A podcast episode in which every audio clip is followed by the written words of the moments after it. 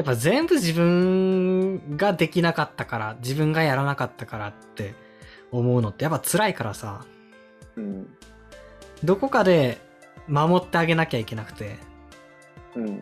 で、それを、なんていうのかな。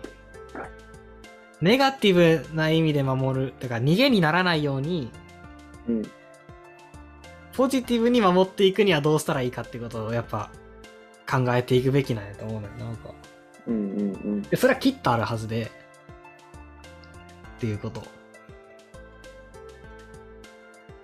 うん。やっぱさ、全部うまくいった人が、うーん、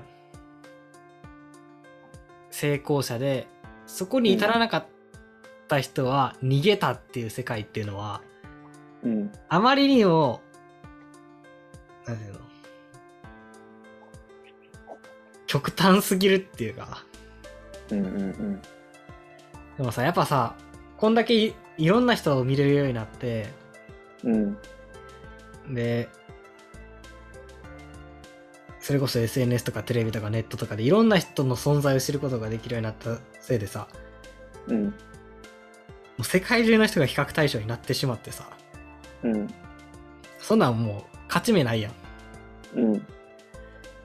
まあだからそういう状況も、すごいメンタル的に、精神的に悪いから、うん。そこのなんか保ち方っていうのはもうそれぞれが獲得していくしかないねんな。うん。うん。うん。うん。だって、インスタグラムとかでもさ、なんていうの、じ、例えば写真とか撮っても、うん。自分のうちの背景と、あの人のうち、写真の背景、あまりにもなんかグレードが違いすぎるみたいなのでさ、うん。なんか家の、家の部屋の装飾が違いすぎるとか、うん。なんかそうなんで落ち込んだりする社会らしくて、いやー。だからなんか、普段やったら気にせえへんかった格差的なものみたいなのが、うん。もうダイレクトに伝わっちゃうというかさ、はいはいはいはそれでなんか、メンタル的に病んでしまう人とかもいるみたいで、い。うん。もうなんか、そういうのはしゃあないから、うん。もうなってしまったし、そういう世界に。うん。いかにそこから身を守っていくかっていうことよね。うん。そうやな。そうで、なんか、これ、これをずっと言いたかったんやけど、その身を守るっていうことが、うん。逃げだって感じてしまうっていう問題があって、やっぱり。へえ、はいはい。なんか、うまくいかなかったとしても、まあ自分の中では成長したしなって思うことって、うん。それは逃げだって思ったりすんのよか。うんうんやっぱいいものを作れよって思うし、うん。うん。うん。それはそうなんやけど、うん。でもやっぱ自分でやろうとしたこととか、やったことって認めてもいいやんってもう同時に思う。で、はいはいはい。なんか、そういう人の特徴って、うん。うーん、なんか、つ、辛い方が安心するっていう逆説がある気がすんねんな。おーうん。つまり、なんていうんかな。自分で認めるってさ、安心するやんか。自分で自分のことを。そう。うん。そうすると、不安になっちゃうね。うん。安心すると不安になっちゃうっていう、すごい逆え、説などういうこと？どういうこと？なんか、じ、成果としてはうまくいかなかったけど、家庭で自分的には成長したことがあったなって認めると、ちょっと安心するわけやんか。うんうん。自分で認めようとしてるわけできるみたいなことな。そうそうそう。うんだけど、ああ、じゃあ自分の成長ってここで止まっちゃうんじゃないかっていう不安がある。それを肯定したら、ここで安心してしまったら、うん自分はこれ以上う成長することってできないんじゃないかっていう不安が多分よぎるんやと思う。へえ、ほうほうほで、それは、今僕の中にはまああるし、普通に。うんうん多くの人の中にあるんじゃないかなっていう。で、そこって切り離して考えるべきな気がすんのよな。この現状に満足してる自分に嫌気がさすみたいなこと？そういうこと。うん、うん、うん、うんうん。だから、うまくいかなか、いかなくて辛いって思ってる方が、うん。なんていうの、辛いと思えてるということは、この先まだ成長しようと頑張れるっていう安心があるんやと思う。え？え？また不安からの安心にまた戻っていくとこいやだから、不安の方が安心やし、安心すると不安になるっていう逆説があるんやと思ってる。はあ。で、いや、これはす自分の現状に不安を感じてるからこそ、次があるって思えるみたいな安心につながるみたいなことか。そういうこと、そういうこと、そういうこと。はいはいはいはいはい。で、これすごい不健康やなと僕は思うんやけど、負が推進力になってるのそう。でもね、僕は最近発見したんやな、それを。自分がそうやってこそとうんうんう。だから、不安になろう、なろうっていう力学が働いてる。無意識の中で。うんうん。それが一番自分、安心そうそうそう。できるからな。安心した方が、安心してしまったら、うんもうその先には行けない。だから諦めやって思っちゃう。安心することがあー、なる。ほうん。でもそこって絶対切り離せるはずやね。うん。なんか切り離れてる気がするな。さっき言ったことで近い気がしてて、うん。それこそさ、の、現僕現状に満足するみたいな、まあ確かに、満足してるか、満足してるな。し、満足してるし、その先進んだら進んだで、その、それに満足するし、またさらに。うん。進まんかったら進まんかったで、あ、進まんかったなって思って、思うもうんやっぱ現状に満足していることって大事な気がすんねんな。なんかさ、まだまだ満足ししないです。上を目指しますってさ、美談に聞こえるけどさ、んな。僕はそれすごく精神的に不健康な気がしていて、うん。うん。やっぱ辛いやん、それって。うん。今が、今じゃなくて常に先に満足があり続けるのって多分辛いねんな。さっきの受験勉強の話に近い気がしていて。なんか向上するっていうことに満足感を得るって辛いよな。うん。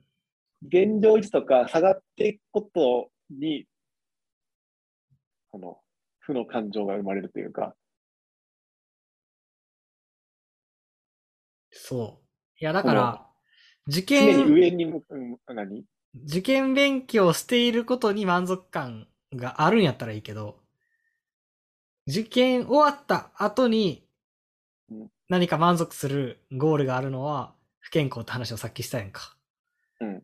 それと同じように、今頑張ってることの中に満足があるんじゃなくて、うん。今頑張ってることの先に満足することがあるっていうのは、うん。同じ理由で不健康な気がすんねんな。うん。うん。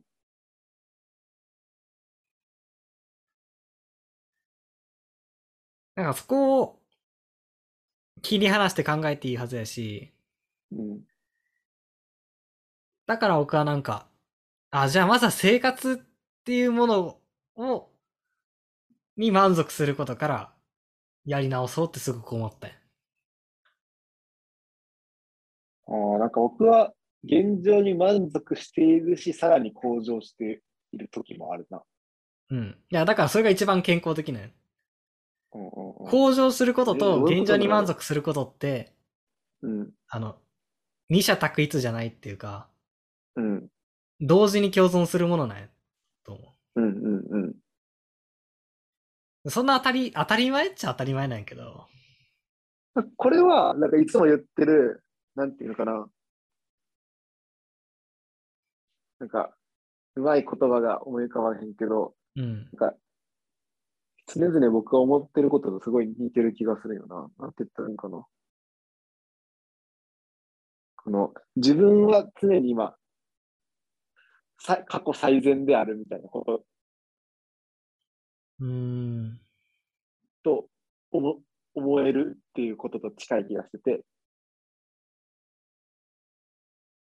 常に最善の道をたどってる気がするみたいな。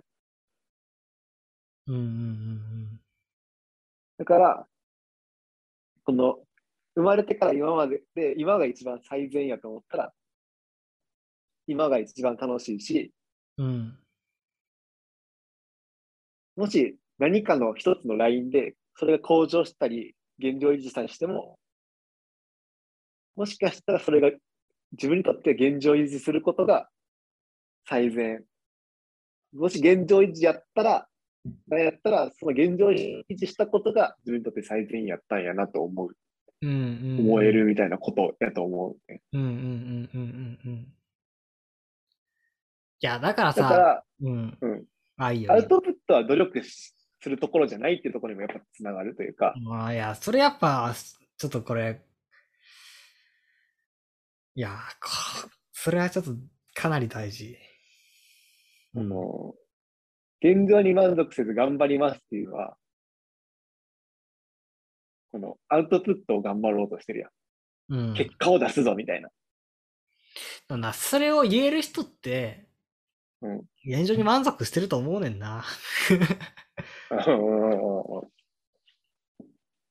だから、それが共存してる状態なんやと思うな。でも、言える人って。それこそなんか、さ、アスリート選手とかのインタビューで聞くやん、そういうのって。うん、そうだよな。そういう人は、一応結果が出てる上でそのインタビューに答えてるから、うん。なんか満足してる気がすんねんな。うんある種くそういうインタビュー、インタビューではそう言うけど、みたいなことか。そうそうそうんうんうん。う。十分今の現状も嬉しいけど、その上でやっぱ先を目指したいと思えているっていう。うんうん。自分の気持ちをと、を、なんていうのかな。熱を冷やす、冷やさずに頑張る。冷やさずにいたいっていう気持ちってことかうん。な。あ、そうかもしれんよ。僕たちは、現状に満足せずっていうのは。そう、そうやな。そこだけを見てしまうから、うん。満足することを割と否定的に受け取っちゃったりしかねない。ああ、その言葉尻だけ取って。そうそうそうそうそう。でもその身になってみたら、やっぱ今言ったように、現状に満足しながら、その上で先を目指そうとし向上心があるっていう。うん。うん。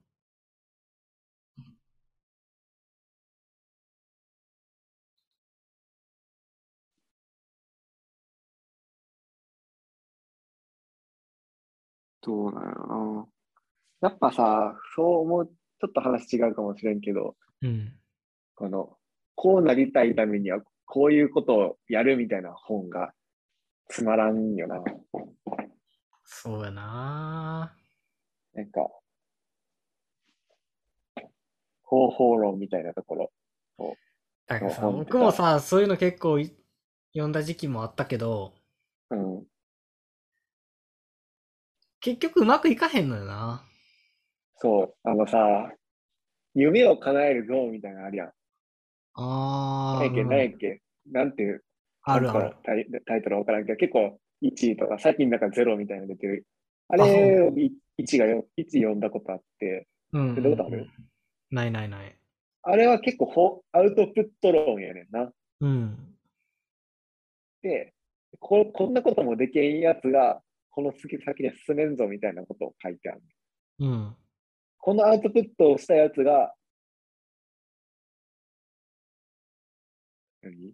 自然と次のアウトプットを生むみたいな。アウトプットがアウトプットを生むみたいなうん。話を延々と書いてあって、うん。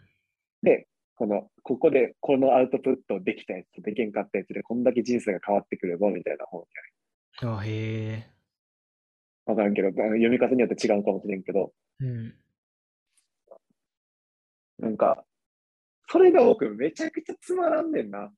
うんうん苦痛を、苦行を強いられるっていうか、うん。うんうん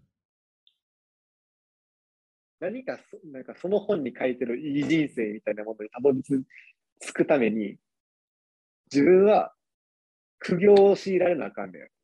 うんうん。だけど、なんか、そういうことじゃないやんって思う。なんか、そうじゃなくて、自分がいい人生に向かうための原動力っていうのは、いい原体験やんって思う。うんうん。推進力を持つ原体験やん。みたいな。うん。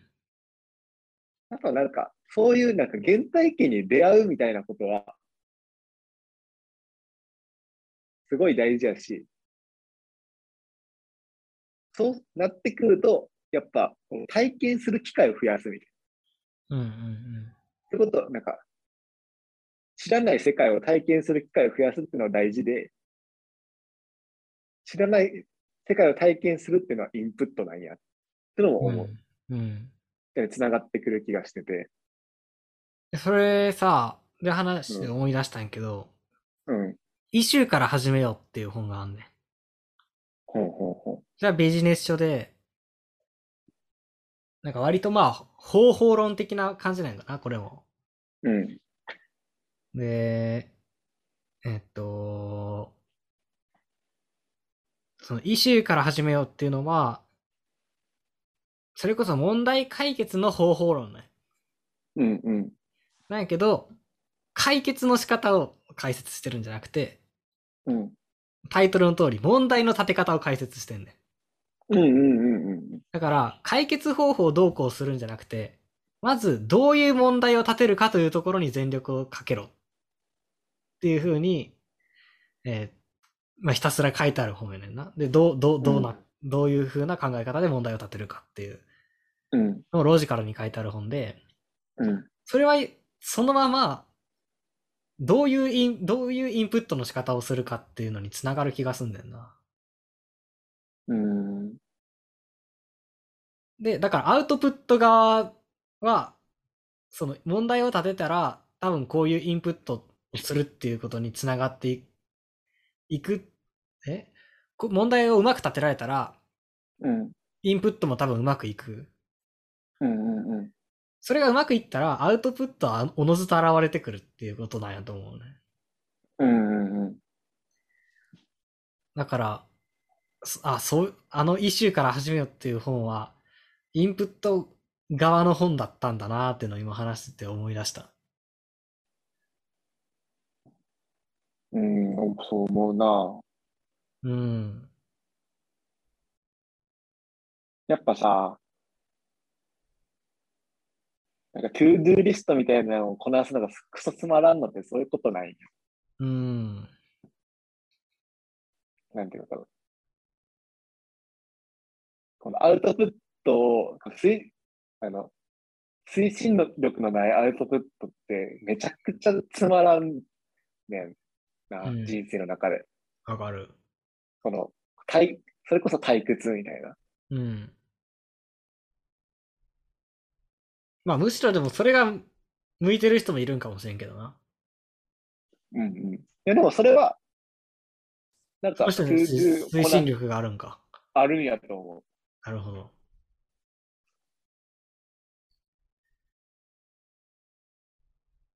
なんかやってる感に浸れるというかさ、それってそうそう結構。そうそ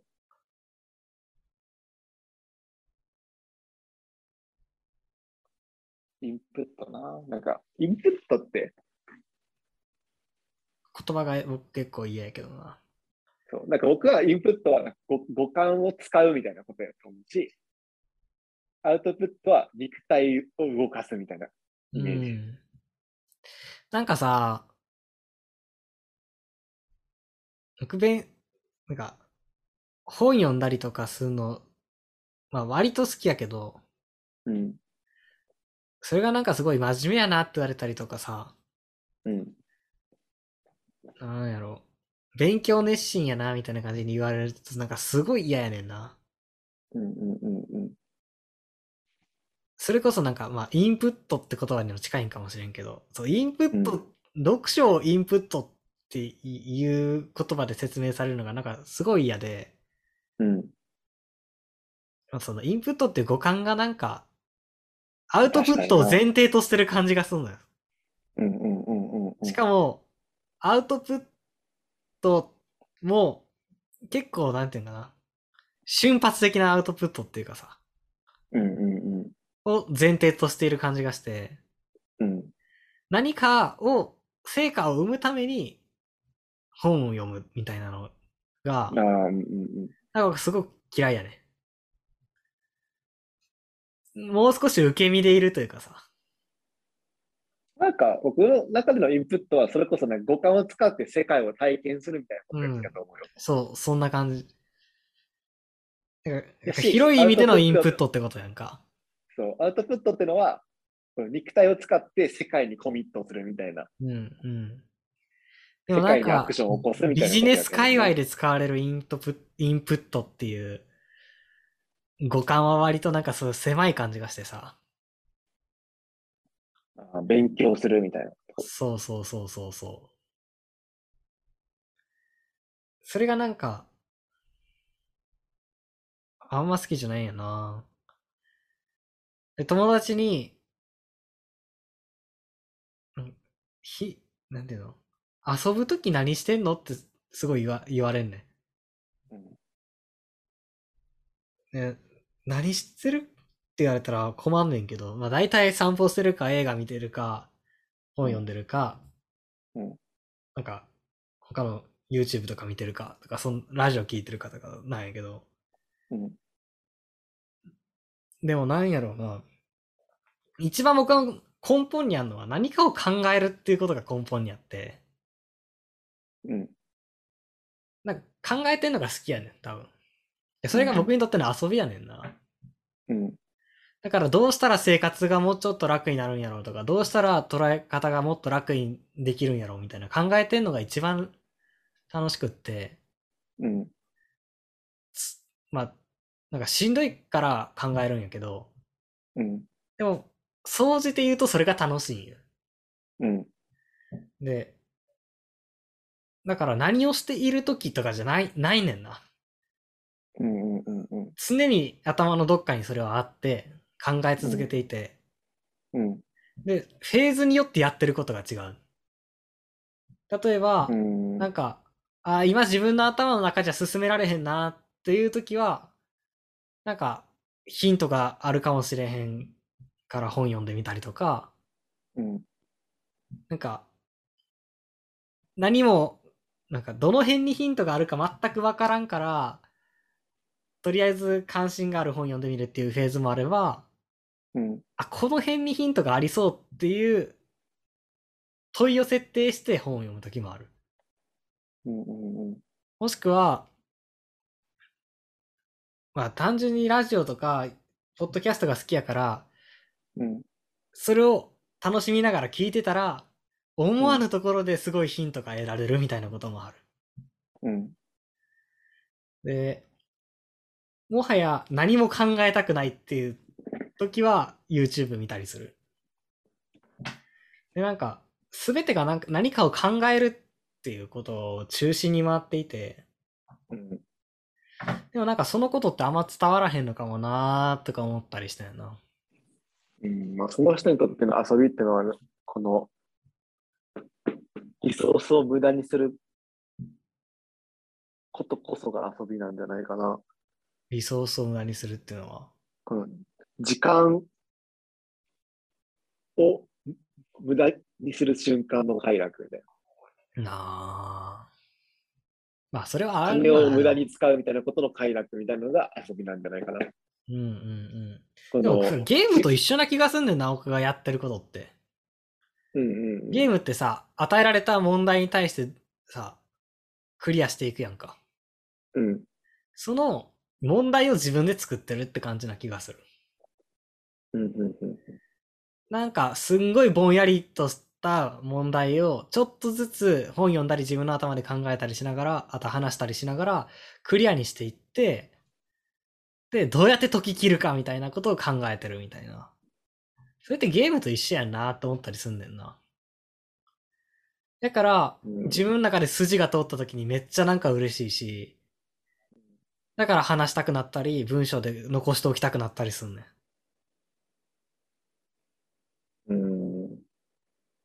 僕はそれは遊びじゃない気がするんよな。楽しいことであって。ああ、まあ、それはそうか。じゃあ遊び遊びってさ、なんか目的なき手段感があるんよな。ああ。いや、そう思うわ。でもな、目的なき手段でできてんのって。あ、でもラジオとかそうかも。目的なき手段かもしれん。うん。なんか人、例えばさ、代表的な遊びをちょっと考えていくとさ、うん。例えばカラオケに行くことにね。うん。多分カラオケ好きな人ってカラオケ多分目的なき手段や。うんうんうんそれによってなんか、この、非日常じゃないけど、こうん。うの、ん。すべてを忘れて没入できる瞬間みたいな。うん。この、なんなんていうのかな。この自分が歩むストリームと、この、かけ離れた世界に行くみたいなうん。ことやん。この、例えば映画見る人やったら、え映画は目的なき手段やろうし、うんなんかスポーツが好きな人だったら、もう、とってもそうやし、うん。自分にとってのそういうことって何やろうって考えるのが遊びな、自分にとっての遊びなのかな。うん。あ目的なき手段ってな。なんやろ。それを持ってるってやっぱすっげえ健康的やねんな。多分。うん。別にそれによって何か成長したりとか何か得られるものってうん、ないかもしれへんけど、うん。そこがセーフティーゾーンとしてあるっていうこと。そうそうそうで。そういう時間を自分の中で許せて、許せるというかまあ、まあ許せて持ててるっていうことうん。って、すっごい大事な気がする。うんうん。ゲームはすすごい目的な手遊びやん段感がある。うん。で、それが遊びか。で、その、いろいろこう、この生活を向上させたいみたいな言ってたよ。うん。みたいなことを考えていくみたいな。うん。僕それって趣味やと思うねんな。あー、なるほどな。趣味と遊びって僕違う気がするうん。って思った今。うん。ああ、はいはいはいはい。ああ、え、しもう少し言うと趣味は？ど、どう、どこで変わってくる？趣味と遊びは。なんか、それが、この、時間の浪費かどうかみたいなことやと思うな。ああ、なるほど。ちゃんと帰ってくるものがあるんや、趣味は。趣味は、なんかちょっと目的があるくない？ああ、ある。あるあるある。だから映画がしか趣味な人もいるし、映画が遊びな人ももちろんいると思うし、うんうんうんうんうん。だから、あれか、こういう気分になりたいときに見る映画とか言って見るのはうん。趣味なんか。うん、やと思う、やと思う。僕、あんまそういう映画の見方せえへんから。うん。ただなんかその世界に没入したりとか、ワクワクしたいみたいなのは遊びとか目的なき手段。うんじゃないかなうん。だから僕のマーベルは完全に趣味ではなく遊びやねんうん。うんうん。別にそっから得るものとか別に何も期待してないし。な。うん。うん。ああ、なるほどな。ああ、わかりやすいわかりやすい。い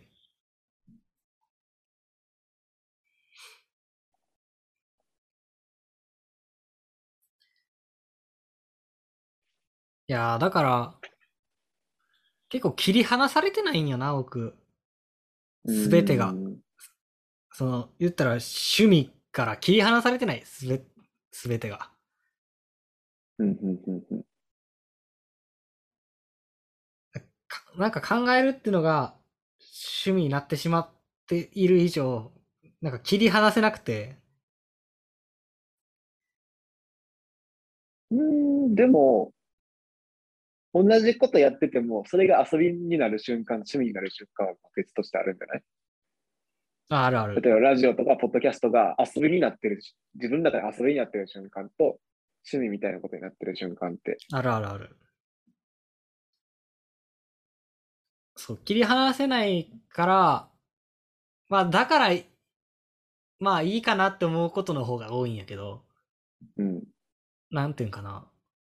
何を考えるにつけても結構、切り口が、結構自分なりに、な切り口になっていくというかさ、うん、関心の持ち方が。うん、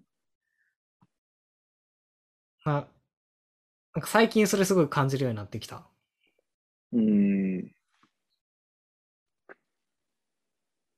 問いの立て方が、あ自分この辺に関心あるんやなってのは分かるようになってきたな。うん。そういう意味で言うと、建建築においても、自分の関心のありどころみたいなのが、ちょっとだけクリアになってきて、やっぱりいかに美しいものを作るかとか、いかに使いやすいものを作るかとか、いかに画期的なものを作るかみたいなことよりも、うん、なんかそれがどう使われてきたかとか、どうやって生まれてきたかとか、うん。なんかそういうものに関心があるんかなとか思ったりすんねんな。うん、うん。生活とか価値観っていうものと、そのものの関係性というかさ、うん、に興味があって、うん、それが、を、自分がなんか新しい価値観を作っていくとか、そういうものにはあんま興味がないっていう感じ。なんか関係性に何でも多分興味があるんやと思う。はいはいはい。っていうことがちょっとクリアになった。なるほど。だから、ななんなんであるかっていうよりも、どうであるかみたいなことな。そうそうそうそう。だから、ちょっと離れたところのものが結びついた瞬間がいっちゃん楽しかったりするんで。うんうんうん。いや、そその瞬間ってあるよな。うん。この、そうなんよな。頭いいってそういうことやと思うよな。もう離れたものを結びつけるっていうこと？うん、なんか、ゲシュタルトみたいな。ああ、うんうんゲシュタルトが各種、各所に巡らされてる人が賢い。頭、頭の良さってそうな気がするよな。確かに頭がいい人ってなんかそんな感じするよな。うん、なんか、すべてが繋がって見えてる人うん。はやっぱ頭いいなと思うし、確かに。し、多分自分もそうなりたいと思ってる。う。ん、なりたいと思うん。なんか、全部同じ問題として捉えてんねんな、結構。う。うん、自分の生活もそうやし、映画もそうやったりするし、うん設計課題もそうやし、読書っていうこともそうで、全部なんか、同じものの中にあるんやけど、そう、なんかそう、いろんな問題を同じも、切り離しつつ同じ問題として捉えるみたいなことって、うん。すごい頭の良さな気がするよああ。てか、そうやって物事って考えていかなあかんねやって僕は、ポップライフザポッドキャストを聞いて衝撃を受けて。な。うんなんていうんかな。今となっては当たり前やけど、うん。ポップカルチャーっていうものは、社会的な情勢と切っても切り離せないものなんだと。うん。どういう音楽が出てくるかとか、うん。どういう映画が作られるかとか、うん。それは歌われることもそうかもしれへんし、えっ、と、脚本もそう、物語もそうかもしれへんし、うん。手法とかもそうかもしれへんし、うん。すべて社会というものと切っても切り離せないものなんだ。っていうのうを、ん。やっぱすごく丁寧にやっていく番組やって、うん。あ、そんなこと考えたこともなかったと思って。うん。うん。なんか、音楽は音楽として点であったし、僕の中で。映画は映画で点として点であったし、うん。政治的な状況とかさ、うん。経済的な状況みたいなのも全部点としてあったんやけど、うん。あ、そういうのって全部同じフィールドの上に乗るんやっていうのが、うん。すっごい衝撃で、うん。なんとかしがみついてやろうっていう気になったんや、ここに。うん。あ、僕はこれをき聞きながら、そこにしがみついた先に多分見える景色が変わるはずだと思って、うん。死ぬほど聞い聞い聞い聞いたし、うん。出てきたワードとか見たり聞いたり読んだりしていって、ここ1、2年で見えてる世界はだいぶ変わった感じがした。そうやな。僕もそれ思った。大学2年の時とかやな。うん。なんか友達に頭がいいってどういうことやろうみたいなことを考える機会があって、うん。僕は、僕が思った頭がいいが、このゲシュタルトが強い人って答えた気がするな。うん。し、なんでそう思ったかの原体験を僕は結構覚えてて、うん。だから高校の世界史の教科書に書いてあった、うん。この科学と哲学の図なんよな。あへえ。その図あったら覚えてない。なんか、覚えてない科学な。このなんか一つの宇宙の真理みたいな頂点があって、うん。それでたどり着くための方法論として科学と哲学に分かれてて、うん。哲学の中にはいろんな哲学みたいなのがバーっていう哲学の何々学何々があって、うん科学の学がなんか、なんか、物理学みたいな、そういうさ数学とかバーって並んでて、うん。今まで一個一個のこの学問やと思ってたけど、すべてゴールって一緒なんやっうん。て思ったのをずっとその図を覚えてて、うん。僕の中でそれはすごい衝撃やったんよ。うん。うん。うん。うん。でみんな結局同じゴールを目指してるんやみたいな。うん。あんだけなかけ離れた二分されたものだと思ってたうん。哲学と科学っていうのが、一緒のことやってるんやっうん。て思って、でそういえば、なんか昔の天才って言われる人たちって何でもやってるようなんだよ。うん。うん。なんか建築学もやって、数学もやって、哲学もやってみたいな。全、うん。どんな分野でもこの人が出てくるやんみたいうん。うん。な。なんか、アルキメデスとかさ。ほんまに。でも頭のいいって、すべての、なんか、お、いろんな細かいことを横断して考えられる人なんや。うん。だからそういうなんか、ゲシュタル、ゲシュタルトって言うとすごい、なんか、なんていうの、人間のに認知みたいな話にちょっとお落ちちゃうからあれやけど、なんか、つながりが感じられる人が頭がいいんやん。うん。だから僕はこのクイズ番組で何かに答えられて頭がいいなって言われてる人にすごい違和感を感じたんやって思ったんやうん。うん。確かにその人は頭いいんやろうけど、その能力を持って頭いいとは言えへんやん。うん。うん。その定義ではな。その定義では言えへん。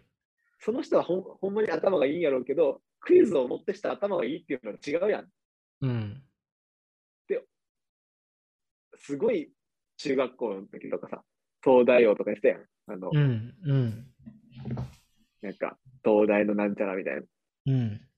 それは、それを知ってるだけやん、みたいな。うん。それはそ知ってるだけだって頭いいとは違うやん、みたいな。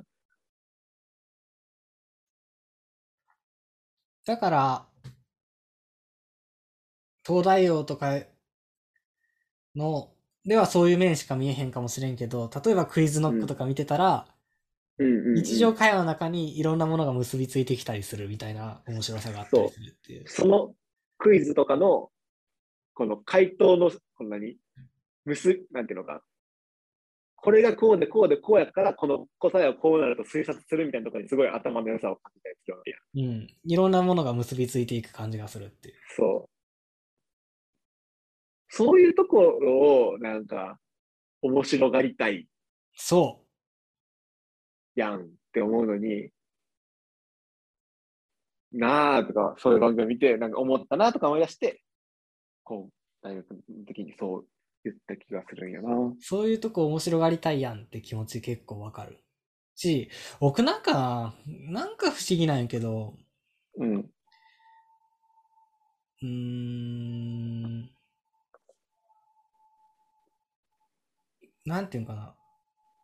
この辺に可能性がありそうな感じすんねんけど、考えてみいひんっていう会話って、基本的に好まれないってことが分かったよ。うん、うん、うん。つまり、分かってることを話すという会話しか好まれないんじゃないかっていうほのを、なんか大学で喋っててすごい思った。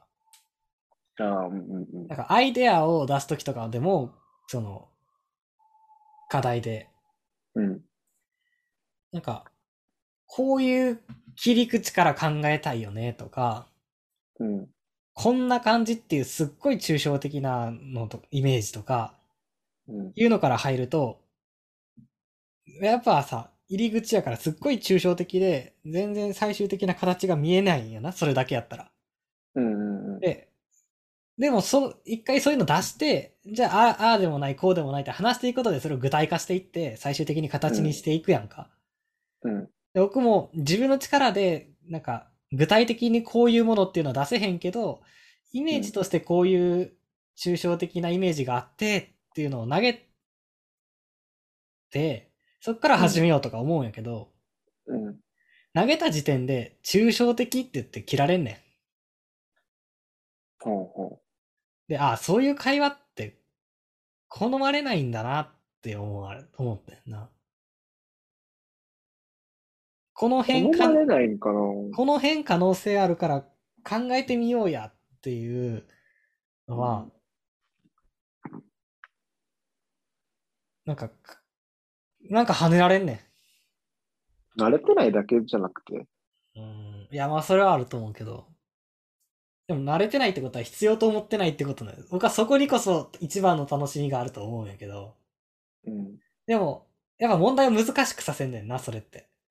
うん、うん、うん。だから、嫌な顔される。すごく。えー、そこまで考えなくていいんじゃないかなってすごい言われる。それは、生徒に？うん。?TA とかじゃなくて。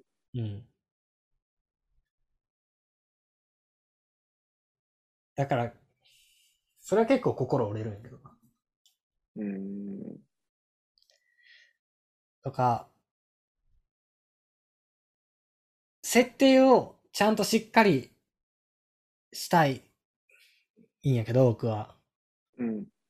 なんか、表現するのは、つく、考えたことの6割ぐらいかもしれんけど、10割ぐらい考えておきたいみたいな気持ちがあるんようん、うん、で、ここまで考えたけど、多分、あ、っていうかな、僕の美学として、うん。うん。こんな具体的なところから、こんな抽象的なところまでいけるっていうのを言いたいっていうか言ってたな。言ったな、うんうんっていうのがあんねん。やっぱり。うんうんこんな具体的なことからこんな抽象的なことまで言えるんじゃないか。そこまで考えてみたっていうことに結構うつ美しさを感じていて、むしろそれが一番大事だと思ってたりする。うんうんでそれこそ関係性の話やんか。うんで、その、こんな抽象的なところまで言えるっていうのを、まで考えたのを10割やとしたら、多分、うん例えばけん今回の建築課題で言えるのって多分そんな抽象的なとこまで言ってもしゃあないから、しゃあないし伝わらへんやろうから、うん。じゃあもう少し6割ぐらいの具体的なところでとめとどめとくかみたいな。うんうんうん。10割考えたけど、アウトプットするっていうか、表現するのは6割までみたいなうん。ので僕はいいかなって思ってたね。今、思ってたんやけど、うん。なんか表現しないんだったら考えなくていいんじゃないかって言われてんな。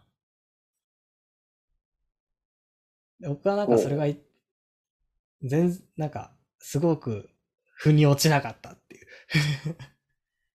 言わないんだったら考えなくていいんじゃない？って言われて。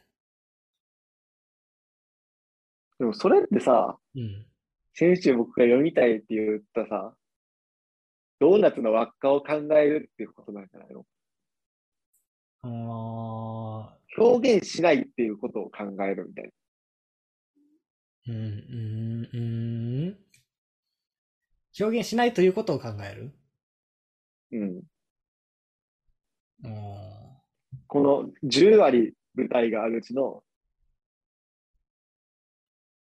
6割を表現するって考えるわけや。ー最終的に。うん。4割は表現しないと考えたわけや。っうん。てことは、その表現しないと考えたっていうことが、それも6割を表現したことと同様に大事やって言いたいわけや。うん。いや、わかったわ。僕がなんでピンとこなかったか。うん。僕にとっては、成果物が何であるかより考えることの方が楽しいね。うんうんうん。でも多分その友達にとっては成果物が何であるかの方が大事なんやっていう。うんうんうんでも考える方が楽しいからそこまで考えないと腑に落ちない。それが一番の目的やから。だから表現するってことがその人にとって大事なんやろ？そう、そし、そうじゃなくて、この、なんでこれを表現するに至ったかみたいとか、なんでこれは表現しないっていう方に選択したのかみたいなことが楽しいんだよ。う、そう、そう。うんうんうん。ああ、わかったわ。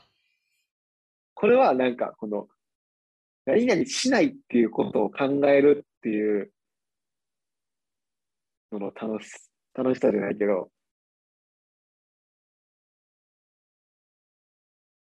なんか無であることをまた言うみたいなことに近い気がするよな。うーん。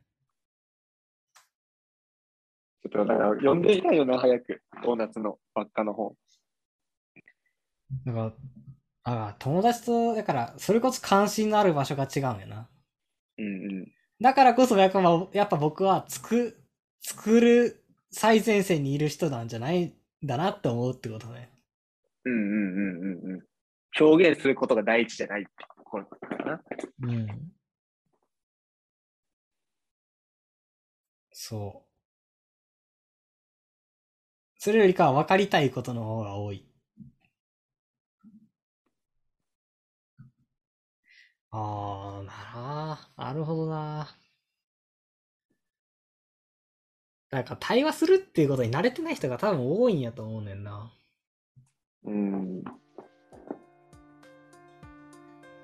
分かってることだけの会話ってそんな面白いのかって思ったりするんやけど。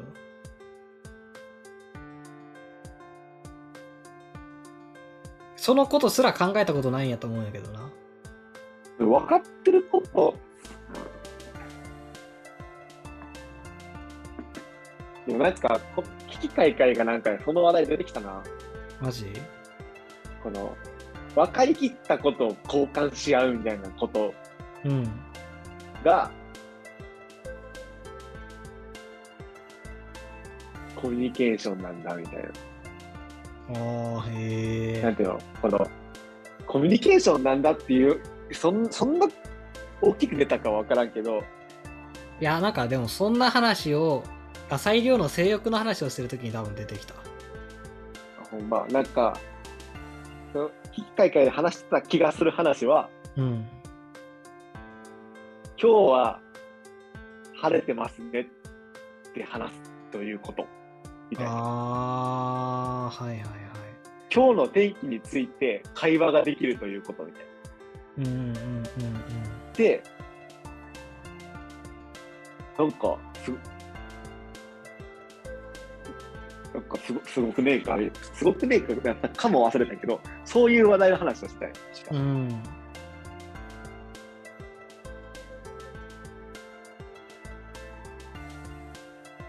でもさ、それとはまた別で、キッカイカイは、こういうことを考えてみたいっていうテーマを持ってきて考えるって話していくやんか。うんうんうんだからそれはまた別やんな。分かりきってることを交換し合うコミュニケーションとは別のコミュニケーション。うん